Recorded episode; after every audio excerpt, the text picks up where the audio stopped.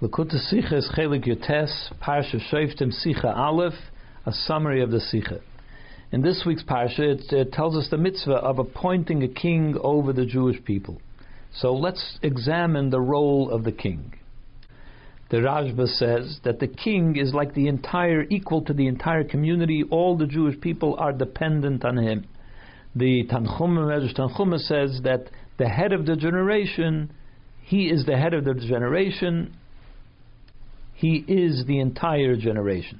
Or as Rashi puts it, that the Nasi Adar is like the leader of the generation, is like the whole generation, because the leader, the Nasi, is everything. The Rambam refers to the king as the heart of the entire community. The king is the heart of the community. Why is the king called the heart of the community? Because just like the body is dependent always on the heart to provide its chayas, its life force, so also the king provides, the people are dependent on the king for everything that they need. But if so, why is it, why is the king referred to as the heart of the people? Why isn't he referred to as the brain of the people? The brain certainly provides chayas to every part of the body, including the heart. So why should the king be referred to as the heart, not the brain? We find two different terms, titles to describe the leader of the Jewish people. There is in the Torah it says Nasi, the leader, which sometimes refers to as the king. In the Torah, when it says Nasi, it refers to it's referring to the king, often sometimes. And in fact, Mashiach himself is also referred to as Nasi, David Abdi Nasi Aleim La'ilam. So he's referred to as a Nasi as well. And then there is the term Melech, the king, which we understand in its simple sense, referring to the king.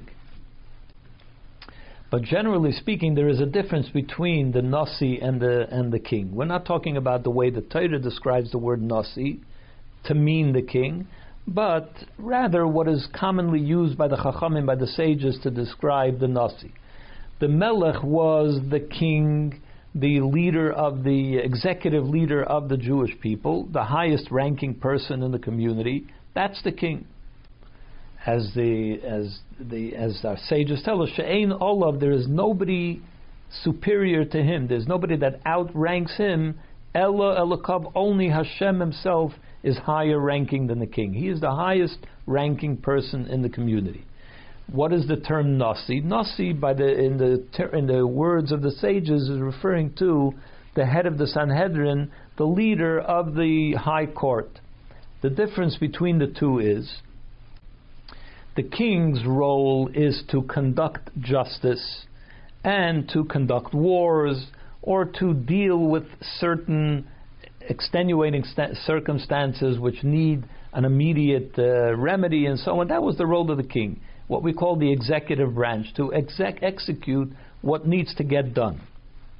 And when we talk about lasis mishpat, that the king's role is to execute justice, it doesn't mean to create law or to interpret law, it means to execute the law, to make sure that it gets done. The Nasi, the Sanhedrin, it's their role to study the Torah and to see what the Torah wants, and if there is a difference of opinion, to decide who's right and what's wrong. They, it's their job to legislate. Another difference that we find between the king and the Nasi is that the king everything that a king needs, whatever he wants, whatever he needs, the community has to provide with him. The Rambam goes into this in detail. He, he can take any, he can uh, uh, conscript anyone into the army. He can get anyone to be his servant, to be on his entourage. To he can, if there is a craftsman that he needs, he can uh, uh take them into his service. He can take a tax from everybody, and so on. Whatever he needs, the people have to provide. A nasi doesn't have that kind of power. He gets paid a salary from the community's budget, but the salary is a fixed salary, and whatever he gets, he gets, and because and he's doing he works for the people, so he gets paid by the people. But this second point that we just brought, that the king gets everything that he wants from the people, brings out a certain vulnerability in the king because he has nothing of his own everything that he wants, everything that he needs, has to come from the people. It's all from the people, and there's nothing that he has on his own. Whereas the Nasi, he has a job, and he gets paid for his job, and that's all he gets. But that he gets A regular person works for his salary and is self dependent, depends on himself, whereas the king is completely dependent on the people. And the reason for this for the, by the king is because since his entire role and uh, raison d'etre, the reason that he exists, is only for the purpose of serving the people, people, therefore everything about him is the people, and therefore everything that he needs comes from the people. The two are interdependent with each other, these two points. And that's the connection between the king and the heart. A heart's role, we find a difference between the role of the heart and the role of the brain and the body. The heart is in a constant state of motion. It beats continuously. Whereas the brain is very removed. It's, it's still, it's motionless. You don't see its involvement with the body. By the heart, you see its constant involvement with the body. It's sending blood through the body on a constant, constantly. On the other hand, we find that the Zohar calls the heart the most sensitive and vulnerable organ of the body. And just as we said by the king, these two ideas are dependent on each other as well. The heart, which is its entire role, it has no other role other than to provide the body with blood, with chayas, with life force. So it has nothing of its own. It has no other role. It has no independent mitzias. It has no independent status. It's very vulnerable. It's completely involved and totally sub- subjective to the body.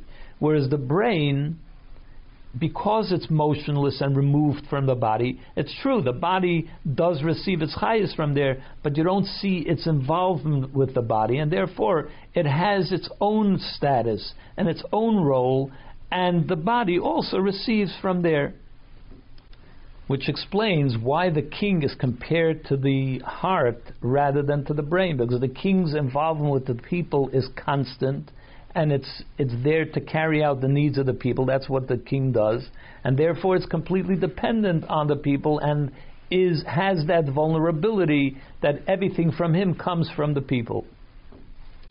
The same difference can also be understood in the seichel and midas, which means intellect and emotion, which are of course linked to the brain and to the heart. Seichel, intellect, has to be removed in order to be able to come to a correct conclusion. If you want to get to the bottom of something, you want to understand something correctly, you have to be at arm's length from that thing because if you get involved with it, then you will see it in a certain way. If you're subjective to that idea to that subject, then you will see it in, from a certain perspective, and you might not get the right to the true nature of it. Therefore, seichel demands that you be removed from it. Whereas emotion means that how do you feel about something? The only way to be able to feel about something is to get involved with it. Then you can develop uh, a feeling. Either you like it or you don't like it, but the only way to develop a feeling is to be involved with something. So it's not, just like the heart is constantly involved with the body, so also the feelings that come from the heart have to be involved with the subject matter. Whereas the brain, which which is the place of intellect, has to be removed in order for it for it to be able to carry out its function. And therefore, the brain also has, because it's it's removed and it has the, it has come to the truth.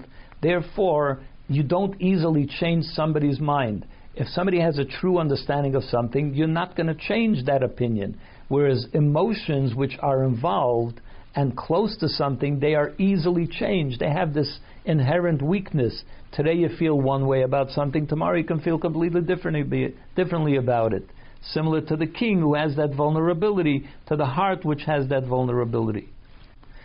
Now, when it comes to Moshe Rabbeinu, and the same also is true about Mashiach, Moshe Rabbeinu and Mashiach contain both elements of the king and of the Nasi. Moshe Rabbeinu was actually known as the king, Vahi and Melech, and of course he was the Nasi, the teacher, and the and the uh, Moshe Kibbul Torah Sinai. He was the teacher of the Jewish people. It's called Torah's Moshe, and so on. So he contained both of these elements. He was the one that had to provide even the material needs of the Jewish people, as we know from the story of the Slav.